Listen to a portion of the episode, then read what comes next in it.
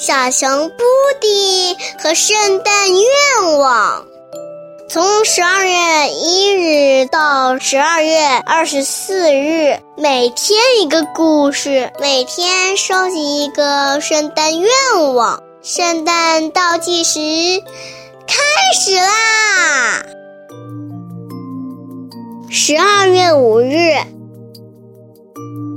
呦，布迪差点摔一跤。路正中有一个小小的土堆，谁？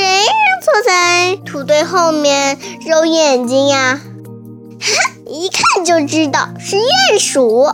鼹鼠抽动着尖尖的小鼻子说：“是布迪吗？我的视力真的是一天比一天差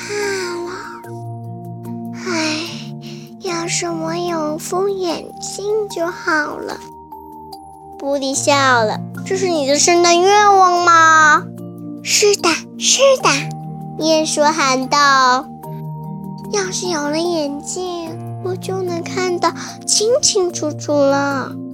你说，圣婴会给我一副眼镜吗？”“一定会的。”布迪说着，拿出铅笔在信上写道：“鼹鼠想要一副眼镜。”